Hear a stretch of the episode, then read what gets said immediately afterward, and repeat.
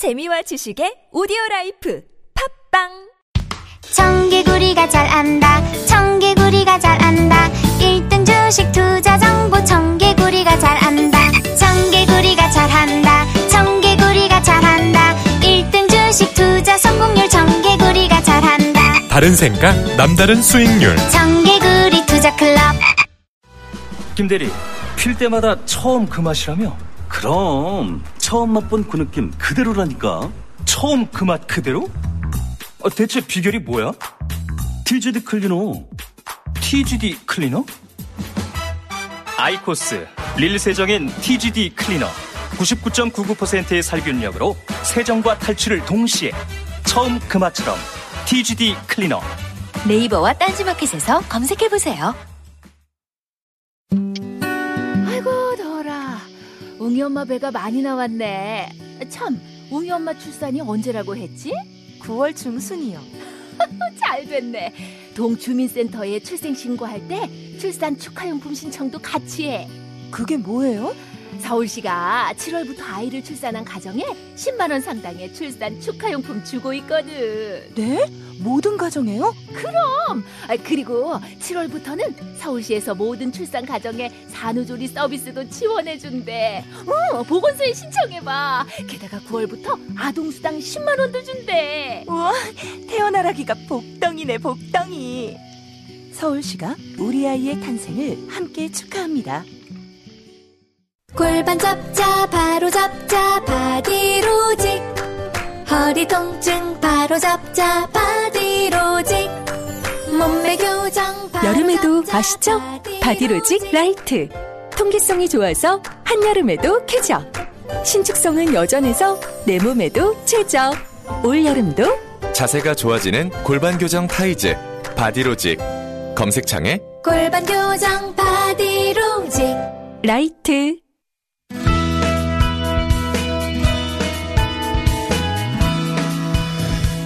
오늘 새벽에 예, 프랑스 크로아티아 결승전이 있었죠. 어, 러시아 월드컵 총평 한번 나눠보겠습니다. KBS 한준희 해설위원 나오셨습니다. 안녕하십니까. 네, 안녕하세요. SBS 박문성 해설위원 나오셨습니다. 안녕하십니까. 네, 안녕하세요. 네. MBC의 서모 해설위원은 일정이 안 맞아가지고 세 분을 모시려고 했는데 아쉽게도 어, 안 나오셨기 때문에 서모 해설위원으로 하겠습니다. 서형모 해설위원이라고. 자, 어제 결승전은 다들 당연히 보셨을 테고, 예. 중계하시면서 보셨죠? 예. 어제 결승전, 어, 누가 이겼어요? 마땅합니까? 편파적으로 얘기해 보시자면. 아, 결승전은 당연히 강한 팀이 이겨야 마땅하기는 하나, 예. 저는 뭐 내심 심정적으로는 사실 뭐 몇 경기 전부터 좀 크로아티아가 잘했으면 하는 바람은 솔직히 있었어요. 제가 이런 이야기는 정말 김어준의 뉴스 공장이니까 제가 말씀드리는 거지. 예, 제가 여기서 또 잘못하면 편파 이야기 나오거든요. 그런데 저의 그냥 수 없어요.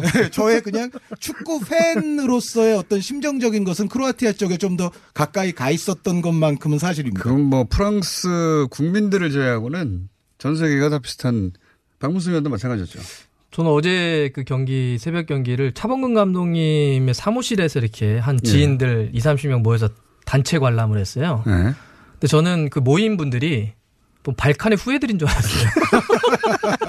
아니 이게 무슨 프랑스가 볼을 잡거나 슈팅을 하면 안 돼! 이러고 막 크로아티아 슈팅을 하면 막 이러고 저도 막 그랬어요. 무심이야 저거 왜 PK야 막 이러고. 첫 번째 그 그리즈만인가요? 네네. 그 다이빙이었잖아요. 그게 이제 뭐 크로아티아에게는 아쉽게도 예. 그리즈만에게 크로아티아가 걸려들었다 이렇게 봐야 되겠죠. 한 심판이 걸려든 것 같더라고요. 네, 심판도 같이 다- 걸려들었죠. 다리가 심지어 부딪히지도 않았어요. 부딪히지도 않았는데 미리 잡, 자빠졌던데.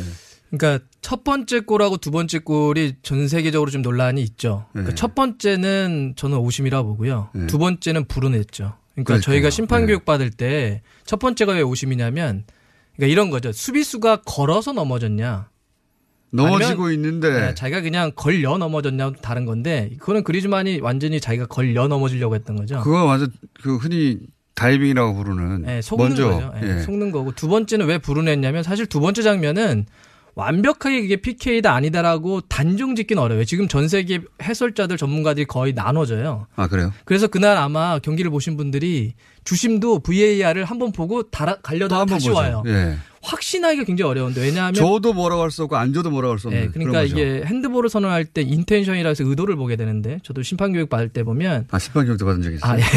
심판으로서는 자질이 부족해서 못 했습니다. 아, 그 점수가 나중에 안 돼가지고 떨어졌어요. 제 생각엔 저분이 수입이 적어서 안 했을 수도 있어요. 체력이 안 돼서 안 된 거 아닌가?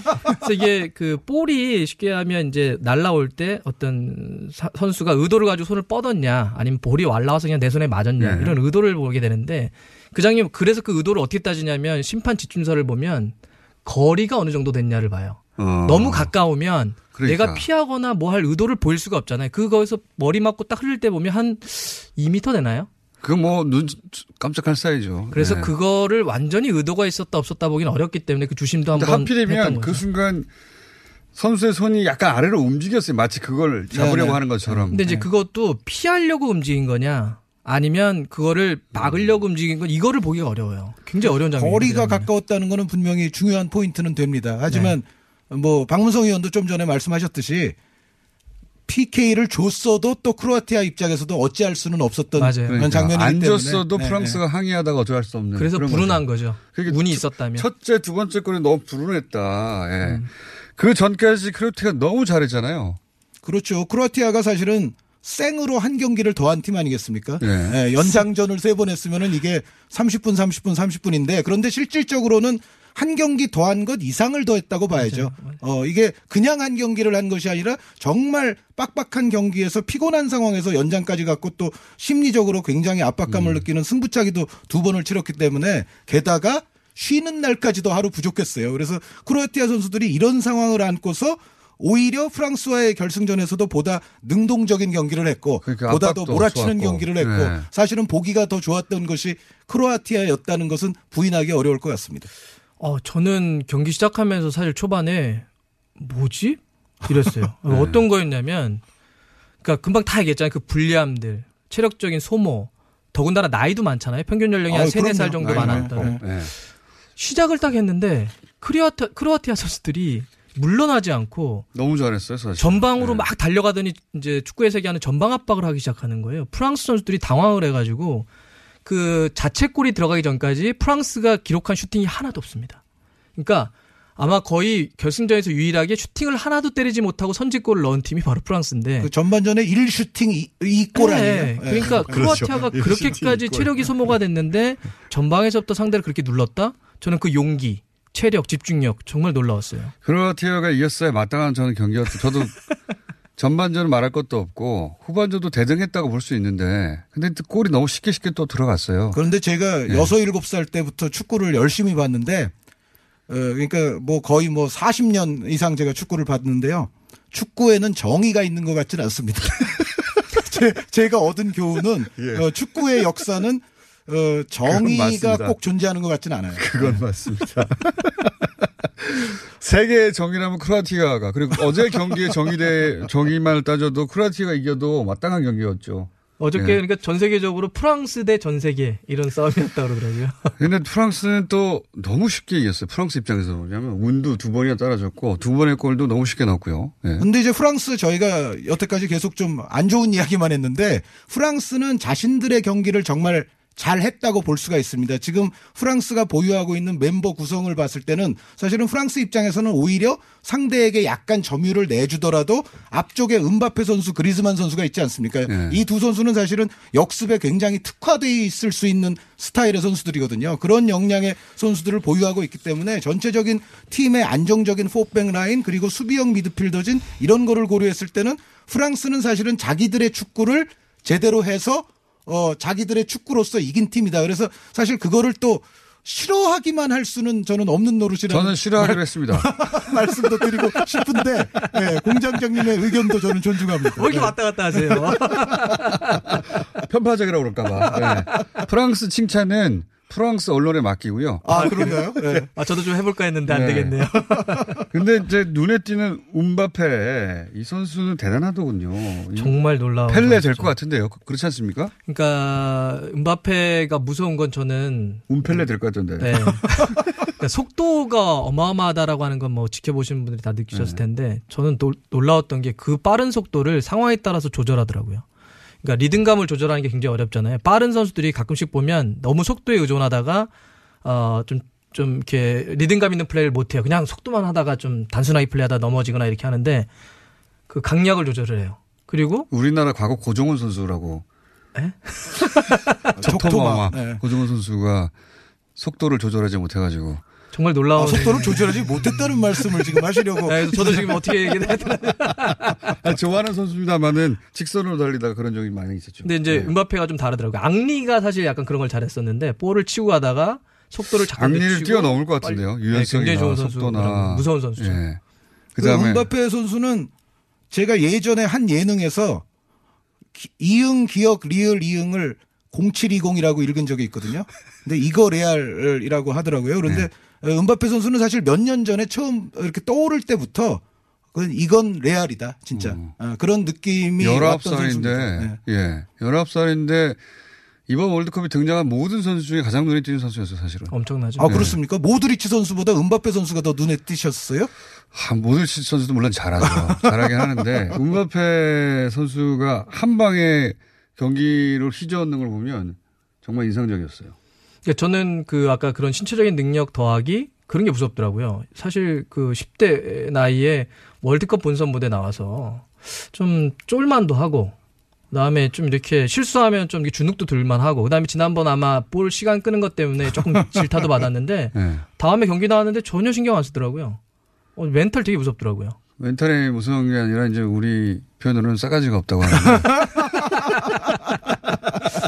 원래 잘하면 뭐 조금 없어도 뭐. 뭐 얼굴이 두껍다고 볼 수도 있는데 이제 네. 제가 보기엔 이렇습니다. 요즘 이제 전 세계 축구판을 보면 선수들의 전성기 연령이 점점 내려가요. 아, 그래요? 그러니까 예를 들어 뭐 메시 선수라든가 호날두 선수, 뭐 루니 선수 이런 선수들도 굉장히 어린 시절부터 아주 잘했죠. 전 세계적인 서- 톱스타가 되지 않았습니까? 음바페 선수도 역시 이제 마찬가지 유형이고 전체적으로 나이가 어리더라도 요즘 선수들은 소속 클럽에서 챔피언스 리그라든가 여러 가지 빅게임들을 통해서 사실은 굉장히 또 큰 경기에 대한 경험치도 많이 저는 쌓이고 있다고 생각을 해요. 그래서 이제부터는 무조건 어리다고 어, 경험이 부족할 것이다. 라는 거는 점점 이제 에, 세월이 흘러갈수록 통용이 잘 안 된다라고 말씀을 드리고 싶습니다. 그 말씀하셔서 그러면 이번 월드컵에 드러난 세계 축구의 트렌드라고 할까? 왜냐하면 스페인이 우승할 때만 하더라도 티키타카, 뭐 점유율 축구 등등 얘기 쭉 해왔는데 이번에는 점유율 많은 팀들이 많이 졌어요.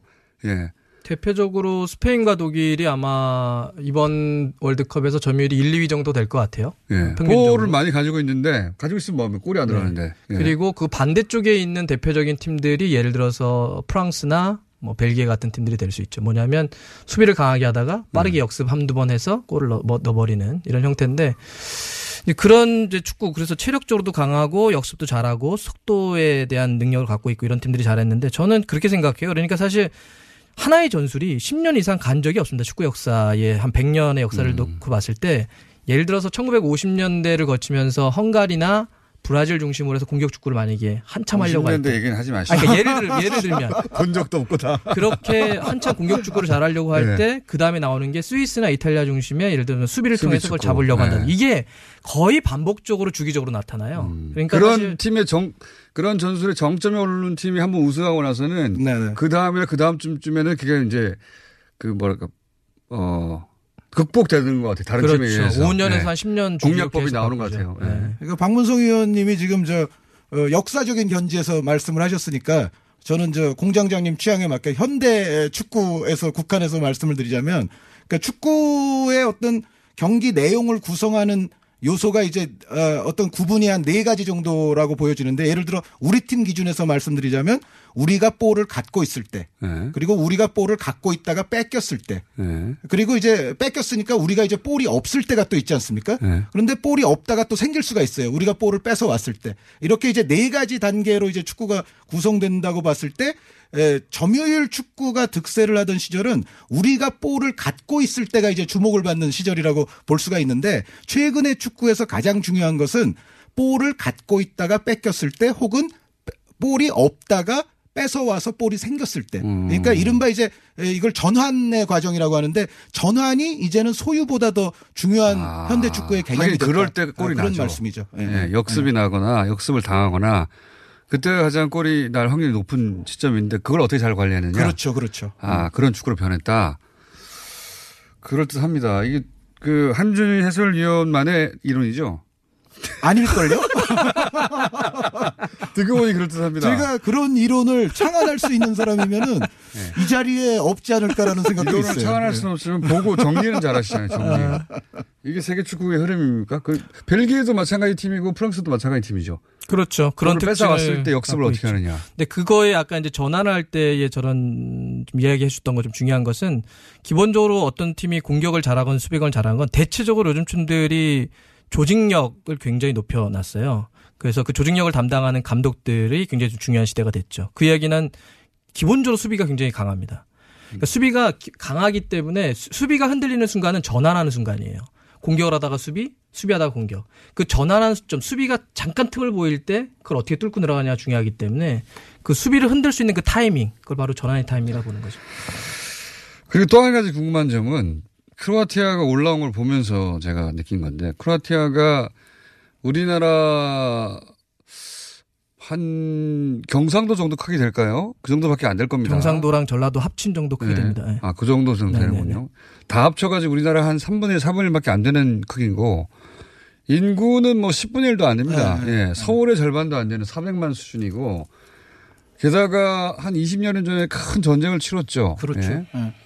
근데 축구를 이렇게 잘해요.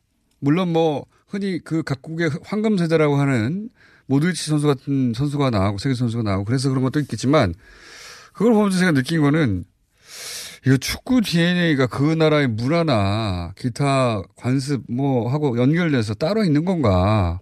왜냐하면 그 인구수로 따지면 중국이나 이런 나라 중국이 그렇다고 축구에 최근에 투자를 안 하는 것도 아닌데 어, 왜 13억은 안 되고 400만 원 되는 건가? 물론 우리도 거기에, 그리고 우리도 월드컵 계속 나가잖아요. 예. 이거 왜 그런 겁니까?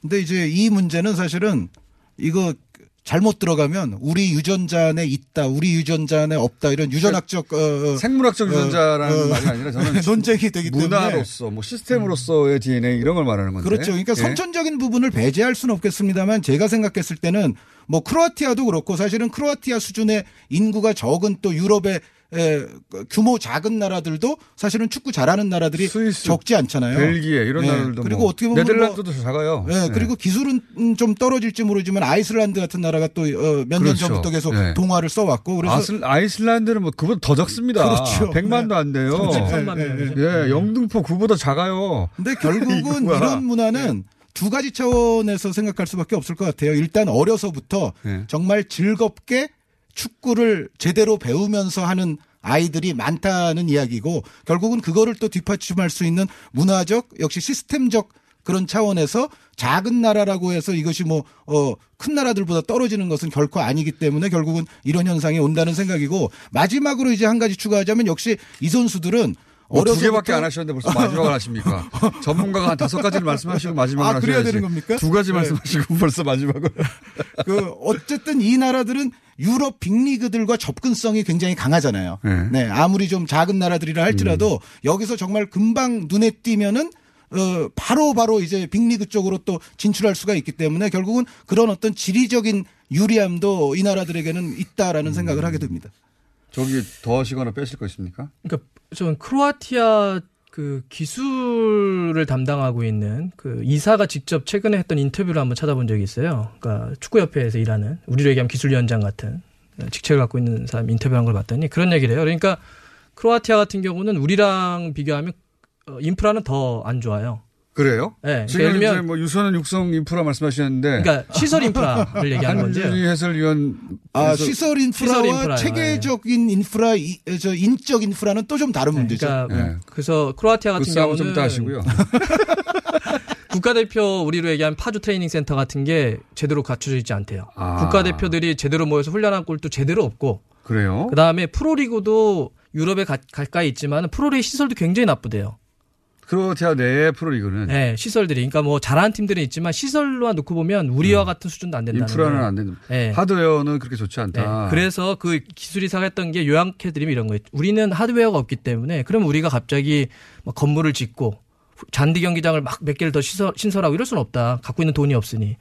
우리가 주목할 수밖에 없었고 투자 투자할 수밖에 없었던 건 그래 소프트웨어였다는 거예요. 어떤 그 소프트웨어? 두 가지였죠. 그러니까 훈련 프로그램, 육성 프로그램, 프로그램을 굉장히 잘 개발해내는 거. 하드웨어 안에서 소프트웨어로. 두 번째는 그 프로그램을 구동시킬 지도자에 대해서 투자하는 것. 이 두. 가지에서 집중적으로 투자했다는 거예요. 갖고 있는 돈 한, 한정, 한정에서 건물을 질 수 없다면 그러면 선수들을 길러낼 수 있는 프로그램과 그 프로그램을 돌릴 수 있는 지도자에 대한 투자를 집, 집중적으로 했고 그게 모드리치 뭐 이런 선수들을 다 만들었다는 거죠. 그리고 또 생각나는 것은 이 선수들이 98년에 크로아티아가 준결승 나가는 걸 지켜본 선수들이에요. 그렇죠. 그렇게 그렇죠. 따지면은 우리 2002년을 지켜본 선수들이 그러면 내년 정도에 우승해줘야 되는 건데 결승 진출하거나.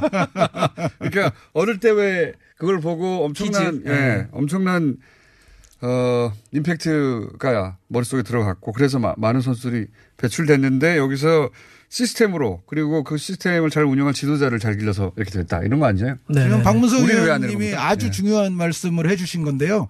좋은 지도자 한 명은 좋은 선수 만 명을 길러낼 수가 있거든요.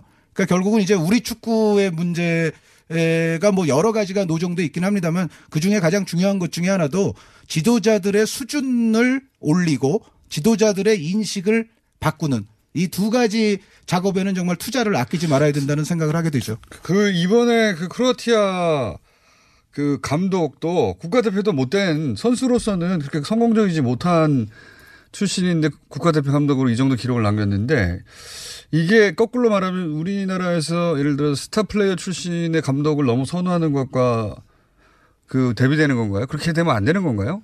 예, 저는 이런 것 같아요. 스타 플레이어 출신이기 때문에 좋은 지도자가 못 된다. 저는 이런 공식은 없다고 생각하는데. 프랑스 우승한 데샹은 스타 플레이어 선수 출신 네. 맞습니다. 그러니까 그런 스타 플레이어도 좋은 명장이 될 수도 있지만 좋은 선수가 아니었어도 좋은 선생님이 될 수 있거든요. 그러니까 그러니까요. 우리는 그거- 너무 인재풀을 적게 만들어 놓는 게 문제라 생각해요. 그건 누구 책임입니까? 그러니까 이런 데 와서 저희가 지도자를 얘기를 많이 하면 어떤 얘기를 또 하시냐면 야 현장에서 얼마나 고생하는 지도자가 많은데 지도자에 대해서 그렇게 뭐라고 하냐. 저는 그 현장에서 고생하시는 지도자를 뭐라고 하는 게 아니라 현장에서 이름 없지만 무명 선수 출신이거나 혹은 선수 출신이 아니었지만 지도자로서 열심히 노력하고 열심히 선수 길러내는 그러한 지도자분들에 대해서 관심 갖지 않는 문제에 대해서 그런 지적하는 시스템 거예요. 어떻게 만들 수 있는 겁니까? 그 우리 지금 어, 지도자 문제를 조금 이제 다른 단어로 표현을 하자면 우리가 유리천장이라든가 이런 표현 쓰지 않습니까? 네. 유리천장이라는 장막이 이제 에, 위로 올라가는 것을 막고 있다. 혹은 이제 에, 우리 축구에 또 필요한 것 중에 하나가 어, 역시 또 다른 단어로 표현하자면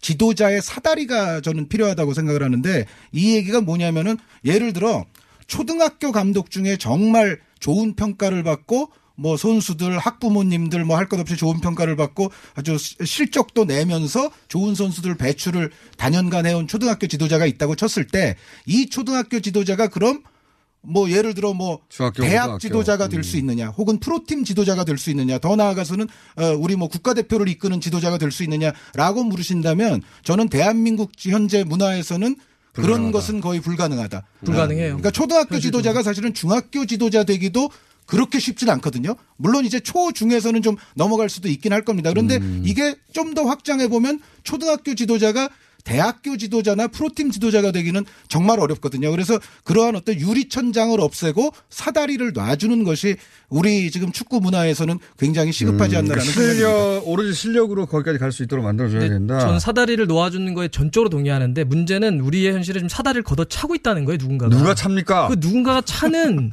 저는 사실은 그런 인적 이름 구조와 말해주세요. 누굽니까? 환경을 바꿔야 된다고 생각해요. 누군가 계속 차고 있거든요. 누군데요? 알고 계시잖아요. 누군데요? 전 지금 현실이 자꾸 찬다고 생각해요. 지금 네. 오늘 이 자리에 없는 MBC의 서모 해설위입니까?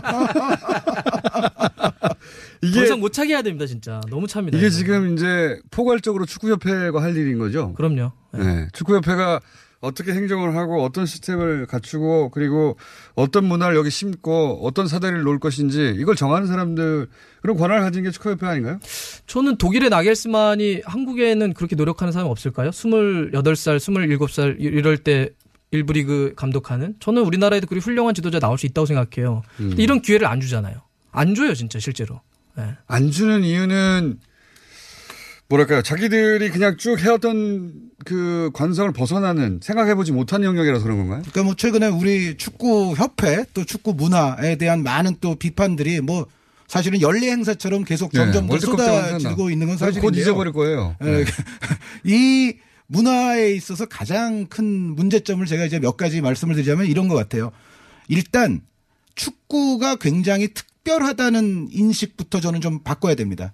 그러니까 축구는 정말 지구촌에서 가장 많은 팬층을 가지고 있는 스포츠이고 이러다 그리고 항상 또 4년마다 어, 때 되면 찾아오는 월드컵이라는 게 있- 있고 이래서 축구는 계속 영원할 수 있고 축구는 뭔가 스포츠 종목들 가운데에서도 좀 특별해.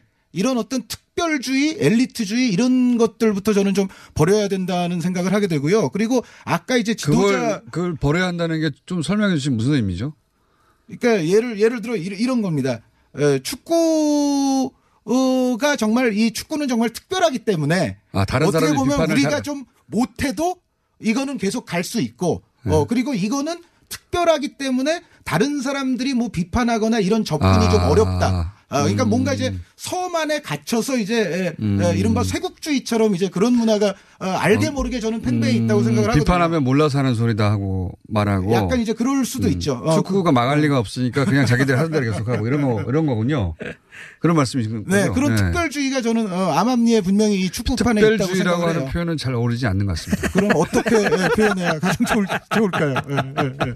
뭐 어쨌든 일종의 선민의식도 있는 것이고, 어, 그리고, 어, 자, 우리들이 하는 것에 대해서 잘 모르는 니네가 뭐라고 하지 마라. 우리가 가장 전문가다. 그리고 축구가 망할 리가 없으니까 우리가 하던 대로 계속 할 테니까 뭐 이런 거잖아요. 예, 그런 게 암암리에 저는 축구판 음. 전체에 좀 퍼져 축구판에. 있다는 생각인데 그러한 의식 구조부터 일단 바꿔야 되고요. 그리고 그 국가대표라든가 유소년이라든가 정말 중요한 부분들. 그런데 국가대표는 투자를 했을 때 그래도 좀 티가 납니다. 그런데 유소년 같은 분야는 사실 투자를 해도 바로 바로 티가 나지 않고 사실 세월이 많이 걸리지 않습니까? 그런데 티가 좀 덜 나더라도 유소년 지도자들을 예를 들어 아까 말씀드린 것처럼 수준을 높이고 의식을 개선하고 이러한 문제에는 정말 여기에는 많은 금전이 저는 투자가 돼야 된다고 생각을 해요. 그러니까 예를 들어서 지금 우리 지도자들 1년에 뭐 보수 교육이라고 해서 지도자 라이선스를 계속 유지할 수 있게 하는 어떤 애프터 교육 같은 것도 있는데 이러한 교육 시스템에서도 어, 외국의 유능한 어떤 강사들을 굉장히 많이 초빙을 해온다든가 전체적으로 지도자들에 대한 어떤 수준을 향상시키고 유지시키는 데 있어서는 정말 투자를 아끼지 말아야 된다는 생각이고 이렇게 좋은 지도자들이 많아졌을 때 선수의 발전, 기술의 발전 이런 것도 저절로 따라온다는 생각입니다. 짧게만 하나만 더 네. 말씀드리면 지도자 제가 아까 그런 얘기를 할 때 정말 우리나라가 몇 년 전가요? 제가 정확한 년은 생각이 안 나요. 몇 년 전만 하더라도 선수 출신이 아니면 등록 선수 출신이 아니면 아예 지도자 자격증에 도전하지 아. 못하게 한 적도 있었어요. 그렇군요. 근데 이게 말이 안 된다라는 문제 제기가 있었고 무리뉴는 어떡합니까, 그러면? 그러니까요. 그래서 문제 제기를 해서 이 정도까지 연 건데 그래도 여전히 올라가는데 사다리가 있는 거죠. 음, 세계 차는 거죠. 최고의 감독 중에 하나인데 무리뉴는 우리나라에서는 감독이 못 됐겠네요. 우리나라 현실에서 감독은 될 수 있었을지 모르지만 그 위치까지는 못. 예, 지금과 같은 위치에는 결코 있기 어려웠을 겁니다. 음, 이제는 바뀌긴 했으니까. 네네. 그게 축구 DNA라고 부르는 게 이제 결국은 시스템과 이렇게 소, 소프트웨어 아 오늘 축구 보고 왔더니 진짜 바로군요. 소프트웨어와 하드웨어가 다 결합되고 그거를 잘 운영하는 축협 축구협회가 필요하다는 건데 네. 중국에는 그게 없나 보죠? 결국은 지금 저는 그 신기해요. 얘기로 다시 돌아오시는 중국을 거예요. 볼 때마다 신기하거든요. 야, 저 정도 인구면 1억 명당 한 명씩만 뽑아도 되잖아요. 네, 1억 명 중에 한 명씩 제일 잘하는 선수만 뽑아도 대단한 그 경기력을 갖춘 사람들을 조합해낼 수 있을 것 같은데 그, 그리고 또 중국이 기본적으로 사회주의 속성을 가지고 있기 때문에 어릴 때부터 발굴할 시스템을 만들 수도 있을 것 같은데 근데 제가 이제 개인적인 경험을 한 가지 말씀드리자면 네. 어, 그 중국에서 정말 보편적으로 축구가 정말 인기가 많으냐라고 물으신다면 저는 좀 아닐 것이다라는 경험을 제가 직접 한 적이 있거든요. 최고 인기 스포츠가 아니에요? 저는 아니라고 생각을 합니다. 그러니까 오히려 탁구나 뭐 다른 종목들이 또 있어요. 중국에서 아. 인기 있는 어, 어, 그런 종목들이 있는데 손, 축구- 제2의 손흥민이 될 선수가 탁구를 가버리는 거군요. 그럴 수도 있고 아니면 바둑을 둘 수도 있을 겁니다. 그런데 제 생각에는 제가 예전에 이제 중국 연예인들과 같이 예능을 한 적이 있어요. 왜요? 아, 그런 적이 있었어요. 그런데 그 정말 뜬금없는데. 어, 축- 아니, 그, 그 축구 관련 얘기예요. 그런데 거기서 이제 축구 게임을 했으니까 당연히 제가 출연을 했겠죠. 그런데 네. 거기서 중국의 젊은 연예인들이었는데 이 친구들이 그 이제 게임 중에 벌어지는 이제 여러 가지 뭐 프리킥이라든가 페널티킥이라든가 네. 이런 룰들이 있지 않습니까? 근데 우리는 사실은 웬만한 국민이면은 뭐 페널티킥, 프리킥의 기본 원리들은 대부분 알고 있는데 어 그거를 모르는 사람들이 있어요. 남자 연예인들도 남자 연예인이. 오, 예, 꽤 왜요? 나이도 젊어요. 그런데 그거를 모르는 걸로 봐서는 어, 정말 거기서 뭐 방송을 위해서 모르는 척한 게 아니라 진짜 몰랐습니다. 그래서 제가 좀 물어봤죠. 그랬는데 중국에서는 아주 보편적으로 어렸을 때부터 정말 어, 동네 나가서 축구를 하고 그런 거는 오히려 좀 아니라는 얘기를 제가 들은 바가 있습니다. 중국 얘기니까 뭐 사실 중국은 저도 중국 분들하고 얘기해 본 적도 많고 그러긴 하는데 한 가지만 딱 얘기해 드리면 왜 중국 얘기를 하냐면 아무리 그뭐 협회가 의지를 가지거나 네네. 또는 뭐 그런 그 자금이 있거나 인구수가 되거나 나라가 크- 커도 운영이 잘 안 되면 안 되는 그러니까요. 케이스 안 되는 그러니까요. 케이스로 중국을 얘기한 겁니다. 예. 네. 그러니까 중국은 내부적으로도 얘기하는 게 어떤 게 있냐면 한가 저 중요한 부분이 선수들이 동규별을 갔는데 제한적이라는 거예요. 왜요? 그러니까 예를 들면 중국 중동도 비슷한 고민들이 있는데 해외에 나가지 않아도 더 높은 곳에 도전하지 않아도 자기가 충분히 자기가 원하는 걸 가질 수 있는 아 중국 거죠. 리그 안에서만 네. 하더라도 돈도 벌고 지위도 얻을 수 있기 때문에 더 높은 곳을 잠깐만요. 도전하려고 하지 않는 구조들이 시간이 벌써 됐네요. 아 일본 얘기도 해야 되는 시간이 다 됐어요? 우리 나이 뭐한몇 마디 하지도 않았는데 벌써 30분이 지나갔네요. 저 여기 오느라고 한 시간 넘게 왔는데 그거는 제가 알 바가 아니고. 왜냐하면 저는 이 월드컵 지나고 나서 축구협회나 뭐 축구와 관련된 많은 이야기들이 이제 잠깐 반짝하다가 또 4년간 없어지거든요. 네. 그러다가 또 월드컵 즈음 해가지고 또 반복되죠. 똑같은 얘기 반복돼서 아, 뉴스 공장이 이 일주일에 한 번, 하다못해 격주에 한 번 정도는 당분간은 이 축구 얘기를 좀 해봐야 되겠다. 좀 내밀한 얘기까지. 그런 생각이 들어가지고. 네. 김어준의 뉴스 공장에 이렇게 한국 축구를 많이 생각해 주시면 뭐라도 좀 좋아지지 않겠습니까? 그런 게 이름을 얘기해야 돼요. 사다리 걷- 걷어찬 사람 이름 이런 거.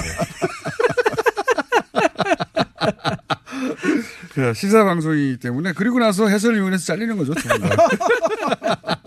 다음 주는 저희 서무위원이 나와서 그런 얘기 하시는 걸로. 사모위원도 나올 수 있으면 다 같이 보내는 해설위원 한 번에 다 갈아치우는 거죠. 거기서. 세 분의 해설위원들. 그 자리를 노리고 계신 거 아닙니까 혹시? 네. 아, 워낙 뭐 축구를 좋아하시니까. 오늘 여기까지만 하고요. 이 다음 주에 한 번 더 나와주시죠. 아니면 이번 주 중이라도. 아니 뭐 불러주시죠. 네. 네. 박문수 의원도 가, 가능하십니까? 아, 예, 예. 이제 뭐, 월드컵도 아, 끝났고. 네. 아니 저 이게 이 방송 끝나고 바로 또 비바 K리그 하러 가야 돼요. 아, 뭘또 그렇군요. 여기서 또 축구는 여기서. 계속됩니다. 네. K리그 중계는 잘 안 되니까 요새. 예.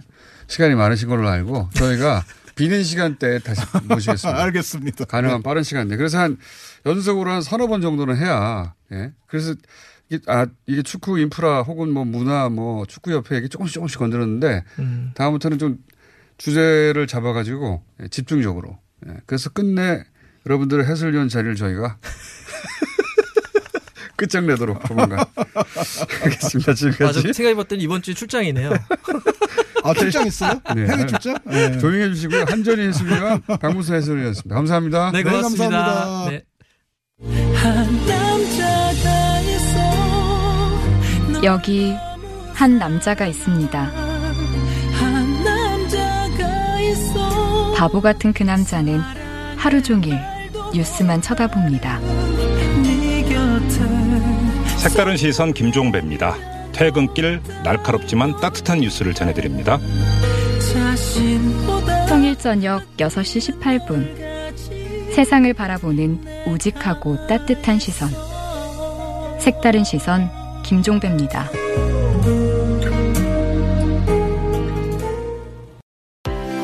오빠, 나 요즘 고민 있어. 뭔데? 헤이브로 올인원 파워바를 아는 오빠한테 줬는데, 아, 요즘 이 오빠 너무 섹시해. 응? 왜? 향이 좋아서 샤워할 때마다 쓴다는데, 그 향이 온몸에 배가지고 은은하게 향이 나는 게 엄청 설레는 거 있지? 그래. 그럼 나도 써볼까? 진짜 꼭 한번 써봐. 이거 완전 물건이라니까? 여자의 마음을 훔치는 향수 비누 헤이브로 올인원 파워바. 포털에 헤이브로를 검색하세요. 헤이브로. 오늘 녹음 끝나고 한 잔? 술 끊는다며. 술 끊겠다는 결심들 많이 하시는데요. 네. 쓸데없는 짓 하지 마시고요. 네, 술 친구미 있잖아요. 아니 다들 술자리만 있으면 오라고 난리잖아. 술친금 들고 가야지. 술친금을 그렇게 퍼주니까 부르지. 술친구미 있어야 술자리가 오래 간단 말이야. 내 친구들이 전부 다 술친구미 인정했어. 오빠도 한 잔 콜? 그렇다면 가지야! 네이버에 술친구를 검색하세요. 멀쩡합니다, 진짜. 오빠, 우리 어디 가는 거야? 정수 가지. 와, 우리 말 타러 가는 거야? 그렇게 좋아? 고민하지 말고 장수로 오세요. 온 가족이 즐기는 승마 체험과 국내 최대 규모의 말 역사 체험관 등 장수에는 정말 볼 것, 누릴 것들이 넘쳐난답니다. 말의 심장 소리를 직접 느껴보는 장수에서의 하룬 여행. 장수는 항상 가까이 있습니다. 주말 여행은 장수로. 승마 체험 예약은 063-350-5486.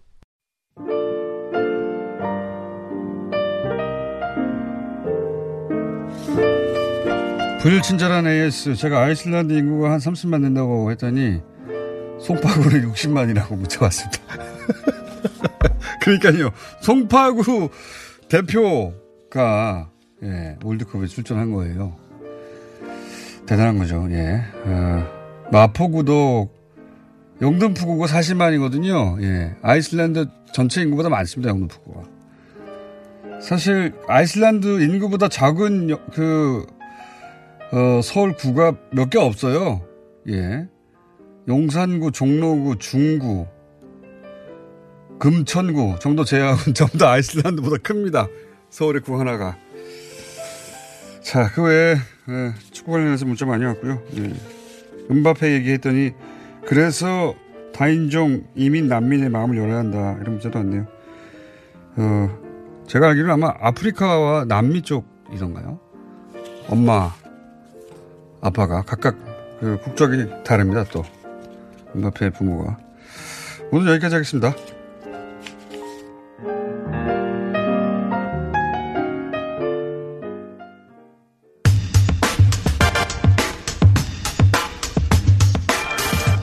최근 뉴스공장에서 주요한 관심사 중에 하나입니다. 네, 북미 관계는 어, 미주에 지금 뿔을 두고 있는 한인분들이 직접 나서서 그 지역구에 미국 상하원들을 어, 직접 압박하는 게 좋다라는 미국 시민참여센터 김동석 상임이사와의 인터뷰를 최근에 연속으로 진행했는데 어, 그 이후 실제 그 이 풀뿌리 대회가 있었다고 합니다. 그 대회 뒷이야기 좀 짚어보겠습니다. 안녕하십니까? 네, 안녕하세요. 김동석입니다. 네. 우선 미주 한인 풀뿌리 대회 예. 어, 몇 명이 참여했나요? 어, 이 다섯 번째인데 굉장히 많이 왔습니다. 620명 참가해서요. 미국 전역에서 온 거죠, 이게. 3일 동안. 예, 미 전역의 한 27개 주에서 뭐 전국에 한인들이 살고 있으니까 음, 한 60여 개 지역구에서 모였습니다. 그렇군요. 자, 어, 뉴스 공장이 도움이 됐습니까? 여기 모이는데? 예, 이- 저 인원이 많아졌잖아요. 그리고 참가한 분들 중에서 뉴스 공장 많이 들었다, 거기서 듣고 왔다 이런 분들 많았고요. 어, 다행이네요. 그리고서 그 뉴스 공장 잘 모르는 사람은 그게 무슨 공장이냐고 낯선 사람도 있고 그렇거든요. 네, 한국에서 아, 그 이쪽에 영향력이 큰 걸 알았습니다. 네. 아, 다행이고요. 그래서 예년보다 훨씬 많은 600여 명이 어, 집결해서 어떤 행사를 하는 겁니까? 어, 뭐 자기 넓은 먼 곳에서 지역의 유권자가 찾아왔으니까 의원을 직접 만나는 거죠. 그렇지 않으면 음. 의원을 만날 방도가 없는데 아하, 600명이 의원을 모여서. 직접 만나서 음. 네네 한 20여 개 조로 나눠서 하루 종일 자기가 만나야 될 의원들을 상하원 의원들을 아하. 사무실을 방문해서 만나는 겁니다. 아하. 직접 의회를 방문해 가지고, 네, 우리가 한 3개월 전부터 이미 그 지역에서 어, 참가하겠다는 사람들 리스트를 만들어서 의원실에다 넣어서 의원실은 진짜 거기에 사는지를 확인해보고 그것이 이제 확인이 되면 의원하고 만나는 일정을 잡아줍니다. 음. 그래서 미리 메시지도 전해놓고요. 특히 이제 북미 관계의 비준 관련해서는 상원의 외교위원회가 중요하다는 얘기를 나눴었는데, 이 상원 외교위원회의 그 간사에 해당되겠죠? 우리로 치면? 어, 그렇습니다. 지금 밥 의원, 예, 밥 이름이 생각 안 나는데, 밥, 예. 밥 뭐더라? 밥 밥. 메넨데스, 예. 메넨데스 제가 오늘 컨디션이 안 좋기 때문에. 간사인데 사실 예. 예. 사실 위원장은 공화당의 밥 코커란 위원장인데 그 이미 사표를 냈기 때문에 별로 일을 안 하기 때문에 메넨데스 이 야당 간사가 다 주도를 하는데요. 예, 예. 이분이 이분이 처음 6월 22일 제가 직접 개인적으로 만났을 때에 비해서 훨씬 달라진 긍정적인 그런 아. 어, 그 발언을 했어요. 이날 의원들을 만나러 가기 전에 600여 명 이상의 한인들이 의사당 앞에 전체가 직결을 했습니다. 그 사진 저도 봤습니다. 굉장히 멋- 나가가지고 굉장히 예, 멋있던데. 예. 예, 거기에 직접 나와가지고 음. 어, 이 한인들의 의견이 뜻이 원하는 게 이건 줄 내가 알았다. 그렇지만은 지금 내가 생각하는 그 북미 관계의 이 개선하는 문제에 관해서 이렇게 생각한다라는 거를 이전에 비해서 훨씬 긍정적이고 음. 우리가 생각할 때 의회 분위기를 바꿀 만한 가능성이 있다라는 그런 뉘앙스의 에, 그 발언들을 많이 했습니다. 그러니까 20명씩 조를 짜서 의회에 직접 방문하기 전에 600명이 한 자리 모여서 미 이사장 앞에서 밥 어, 메넨데스 민주당 간사 지금 외교 상원 외교위원회를 사실상 예, 운영하고 있는 네. 밥 메넨데스 네네. 의원이 그 600여 명의 한인들 앞에서 발언을 했는데 그게 북미 관계에 대해서 이전보다는 훨씬 더 긍정적인 발언을 했다 이 말씀이신 거죠? 그렇습니다. 이 음. 한인들 요청이 핵 위협에서 벗어나고 전쟁도 막는 거고 경제도 살리고 또 비로소 미국이 국제사회 지도자 국가로 나서는 길 이렇다고 생각한다라는 한인들 메시지가 그동안 안 전달이 됐는데 다 동의를 한다라는 얘기를 하면서 음. 어, 자기도 김정은 권력 교체 원하지 않지만 더 확실한 검증이 필요하다. 트럼프 대통령은 의회하고 의논을 하면서 해야 된다. 같이 가자, 함께 하자, 동맹국 중요하다. 이 정도 발언을 했습니다. 그렇군요. 그 역시 선거 때고요. 네. 그렇죠. 중간 선거니까 지금 표를 지- 이 뉴저지주 아닙니까? 밥 메네데스가? 뉴저지에서 예, 뉴저지에서 100여 명이 왔다라는 걸 알고 특히 아. 선거 때 나와서 자기 선거 운동을 했던 한인들이 온 걸 알거든요. 아하. 어, 절대 무시하지 못하겠죠, 그러면. 어, 그렇습니다. 네. 이런, 이런 활동이 굉장히 중요하다고 하신 거고, 그래서 이런 활동을 앞으로도 지속적으로 가져가야 된다고 하셨는데, 만약에 이번 중간선거에서, 어, 민주당이 상원에서 이기면 상원위원장이 그러면 누가 되는 겁니까? 메넨데스죠. 메넨데스가 음. 아, 그 예약된 겁니다. 네. 우리가 관리해야 되는 사람이네요. 예. 공화당에서는 누굽니까? 공화당에서는 이제 이제 그 외교위원장이 사표를 내고 임기가 끝나기 때문에 지금 네, 가장 그 유력한 음, 분이 지금 그 콜로라도 덴버에 있는 코리 가드너라는 의원이 아태 소위원장을 하고 있습니다. 네. 이게 저 트럼프 대통령 쪽과 가깝고 외교위원회 주도권을 갖기 때문에 에, 그렇지만은 어, 그 랭킹 순위가 뭐 요즘에는 기준 없이 정할 바뀌기 때문에 외교위원장이 누가 되냐라는 거 아직 잘 모르는데 여하튼간에 에, 가장 핵심적인 거는 지금 어, 볼 때에는 어, 그 상원 외교위원회에 민주당, 공화당은 어차피 트럼프 대통령 하는 일에 많이 그 동조하는 걸로 바뀌었습니다. 민주당 쪽의 목소리를 정리해내는 게 지금 우리의 관건이라고 보여지는데요. 지금 이제 그 예년보다 훨씬 많은 600여 분의 한인들이 미국 전역에서 모여서 국회의사당 앞에서 대회를 하고 그다음에 앞으로 상여, 어, 상원 외교위원장 어, 위원장이 될 가능성이 높은 현재 민주당 간사 밥 메넨데스 의원의 의견에도 영향을 행사하고 의원들도 만났다고 하셨는데 이, 이 활동을 계속 이어가야 되잖아요. 그죠? 이번에 예, 이번에 중요한 거는 중간 선거 때까지 예. 미국에 있는 한인들이 특히 뉴스 공장 듣는 의지 있는 분들이 자기 지역에서 연방의원의 선거 운동에 좀 나서야 됩니다. 그거를 그러면서 구체적으로 어떻게 해야 될지는 어, 미국 시민참여센터에 연락해서 어떻게 하라고 매뉴얼을 받으면 되는 거잖아요. 그죠? 교육을 받고. 그렇습니다. 준비가 됐고 각 지역마다 의원마다 의견이 다르기 때문에 의원에 맞게끔 명확하게 메시지를 음. 만들고 이런 거를 원하기 때문에 우리가 당신 선거 운동에 좀 나섰다. 이 평화의 문제니까요. 그러면은 철저하게 좀 네네. 우리나라 포털에서 미국 시민 참여 센터 이렇게 치면 홈페이지가 나오고 거기서 연락처를 구하면 되는 겁니까? 그렇습니다. 워싱턴에 이미 우리가 본부 사무실을 내고 한 여섯 명이 일을 하고 있기 때문에요. 아, 상관 직원도. 전국적으로 얼마든지 예, 설명 안내를 할 수 있고 후원하는 방법은 있나요? 후원? 이 참여센터의 어, 활동을 그 후원하는 방법은 K, 예. kagc.us 예. 치면은 바로 연결이 됩니다. KAGC grassroots conference 그래서 Korean American Grassroots Conference .us 그게 이제 웹사이트고 아주 자세하게 설명이 잘 나와 있습니다. 거기서 연락- 예를 들어서 참여센터의 활동을 후원하는 방법도 나와 있다는 거죠. 그렇습니다. 그리고 가능하면은 의회? 분위기를 바꾸기 위해서 요번에 저희가 네네 시간이 오늘 다 됐어요. 저희가 또 한번 연결할게요. 감사합니다. 예 예. 내일 뵙겠습니다. 안녕.